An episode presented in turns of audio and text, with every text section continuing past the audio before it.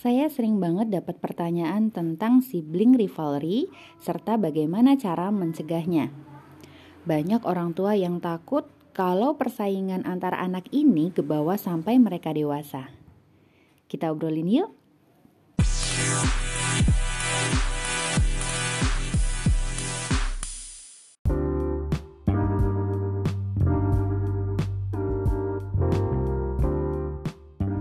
Assalamualaikum warahmatullahi wabarakatuh. Ayah Bunda, hari ini kita akan secara khusus membahas tentang persaingan antar saudara kandung atau biasa disebut dengan sibling rivalry. Wajar banget kalau kita resah dengan ini karena siapa sih orang tua yang gak pingin anaknya kompak-kompak hingga dewasa? Dan podcast ini saya dedikasikan untuk para keluarga muda yang mulai mempersiapkan kelahiran dan menyambut lebih dari satu anak dalam keluarganya supaya sibling rivalry ini tidak terjadi sampai berlarut-larut di keluarganya.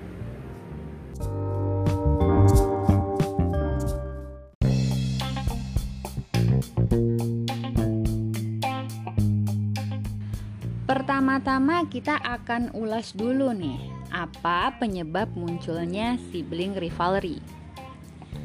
Yang paling mendasar tentu saja sibling rivalry ini muncul karena ada lebih dari satu anak. Ya iyalah ya namanya juga sibling rivalry. Dan gimana rivalry-nya kalau baru ada satu anak? Selanjutnya fakta bahwa setiap anak tentu membutuhkan perhatian dari kedua orang tuanya yang mana kalau orang tuanya tidak siap memberikan perhatian secara proporsional, tentu saja akan memunculkan benih-benih persaingan untuk merebut perhatian orang tuanya. Yang selanjutnya, adanya kenyataan bahwa setiap anak pada tahap perkembangan masing-masing memiliki jenis kebutuhan yang berbeda dan sering kali karena terlalu disibukkan untuk memenuhi kebutuhan fisik anak-anak yang masih kecil sehingga energinya, waktunya, tenaganya tersedot untuk memenuhi kebutuhan fisik si adik, kakak yang lebih besar yang kelihatan lebih mandiri akhirnya terabaikan dari perhatian yang dia butuhkan yang mana biasanya sudah bertransformasi menjadi kebutuhan emosional, kebutuhan psikis, kebutuhan yang sifatnya mental, yang mana karena terlalu sibuk orang tua jadi lupa untuk mengalokasikan perhatian yang sifatnya psikologis kepada anak-anak yang lebih besar. Kalau ketimpangan pemberian perhatian ini terjadi secara terus-menerus, ya wajar lah ya kalau ada anak yang cemburu terhadap saudaranya yang menurut dia mendapatkan perhatian secara berlebihan dari orang tuanya.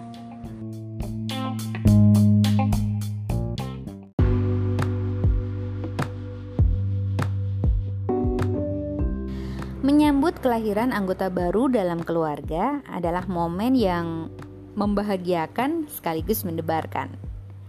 Nah, proses ini perlu banget dikawal oleh orang tua karena akan menjadi momen transisi bagi sang kakak beradaptasi dengan susunan anggota keluarga baru dan formasi perhatian dan kasih sayang baru dalam keluarga. Yang perlu dilakukan oleh orang tua adalah bagaimana meyakinkan sang kakak bahwa tidak ada kasih sayang yang berubah, tidak ada perhatian yang berubah dari orang tua kepadanya. Meskipun dia melihat betapa hadiah semua diserahkan kepada adik, kemudian semua perhatian tertuju kepada sang adik, orang tua perlu menyiapkan strategi untuk meyakinkan bahwa sang kakak tetap disayang dan tetap diperhatikan. Bentuk teknisnya bisa macam-macam ya. Misalnya dengan menyiapkan hadiah khusus kepada sang kakak, dengan tetap mengalokasikan waktu untuk sang kakak. Dan kalau saya biasanya begitu ada adik, Kecuali menyusui, saya akan lebih banyak bersama kakak, sedangkan untuk tugas-tugas fisik menjaga adik yang lain seperti menggendong, menidurkan, kemudian um, mengganti popok dan sebagainya ini bisa diwakilkan kepada ayah atau anggota keluarga yang lain. Misinya apa? Misinya meyakinkan bahwa kamu tetap disayang, Kak, dan kamu tetap mendapatkan perhatian. Karena ini bekal yang sangat penting bagaimana kita akan menjalankan proses selanjutnya mendapatkan trust dari anak yang lebih besar karena nantinya dia juga akan terlibat dalam membangun chemistry dengan sang adik baru.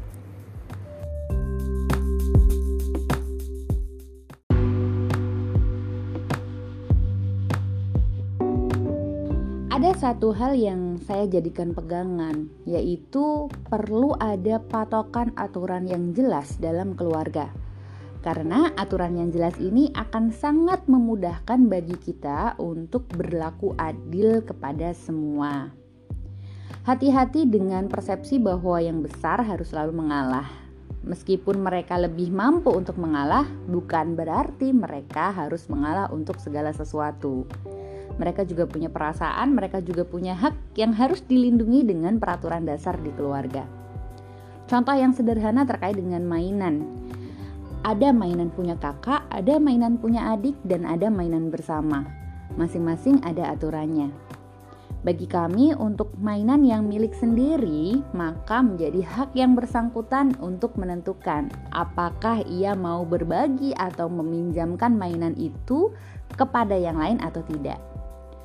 Sekalipun anak yang lebih besar, kalau dia tidak mau meminjamkan mainannya kepada adiknya, tidak masalah karena memang itu haknya. Meskipun ya ada juga ya rasa senewan, aduh kok kayak gitu nggak mau sih, padahal kan bisa langsung beres.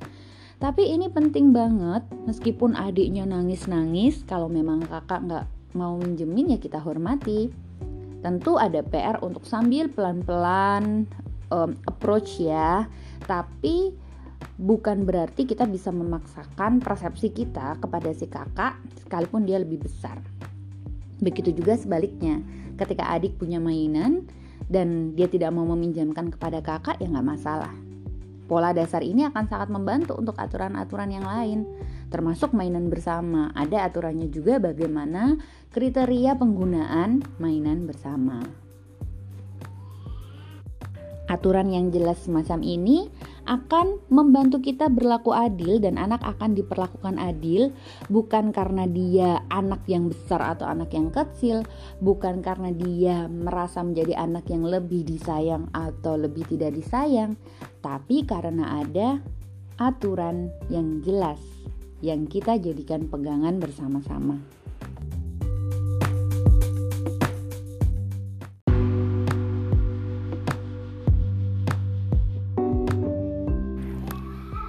Ada satu lagi prinsip yang perlu orang tua ketahui dan perlu orang tua jaga untuk mencegah persaingan yang tidak sehat antar anak, yaitu pentingnya memahami keunikan tiap anak, sehingga kita bisa memperlakukan masing-masing dengan spesial, bukan disamaratakan, karena keunikan yang berbeda menyebabkan kebutuhan dasar yang bisa jadi sangat berbeda juga antara satu anak dengan anak yang lainnya.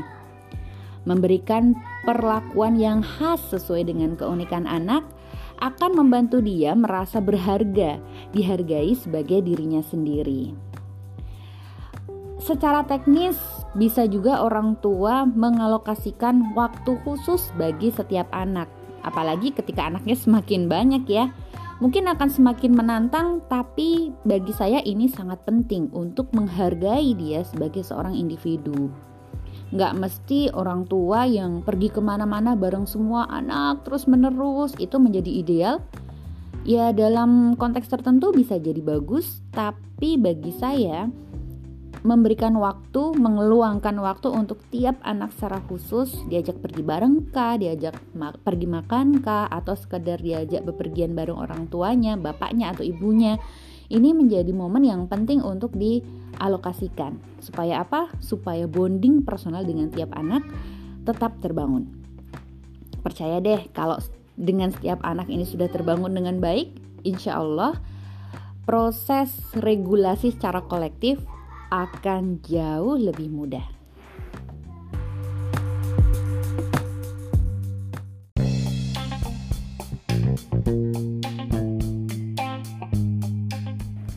Terakhir tentang bagaimana menyikapi konflik.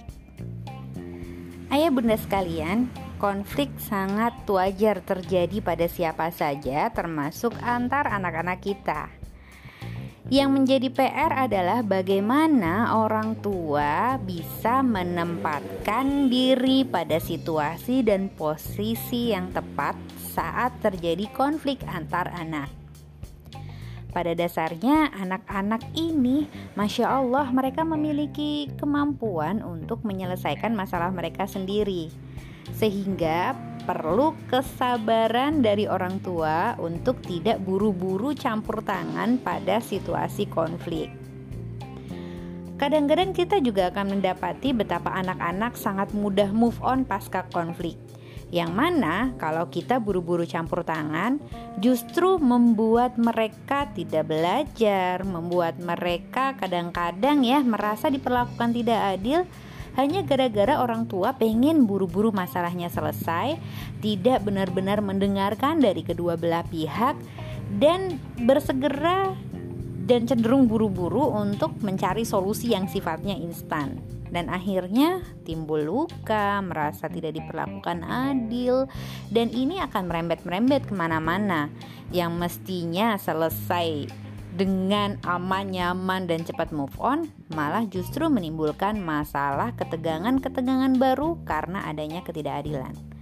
Oleh karena itu, orang tua perlu menahan diri untuk segera campur tangan Orang tua perlu untuk campur tangan hanya pada saat situasi yang benar-benar diperlukan dan ketika itu datang, pastikan memperlakukan mereka dengan adil, mengacu pada kesepakatan-kesepakatan dasar yang sudah dibangun sebelumnya.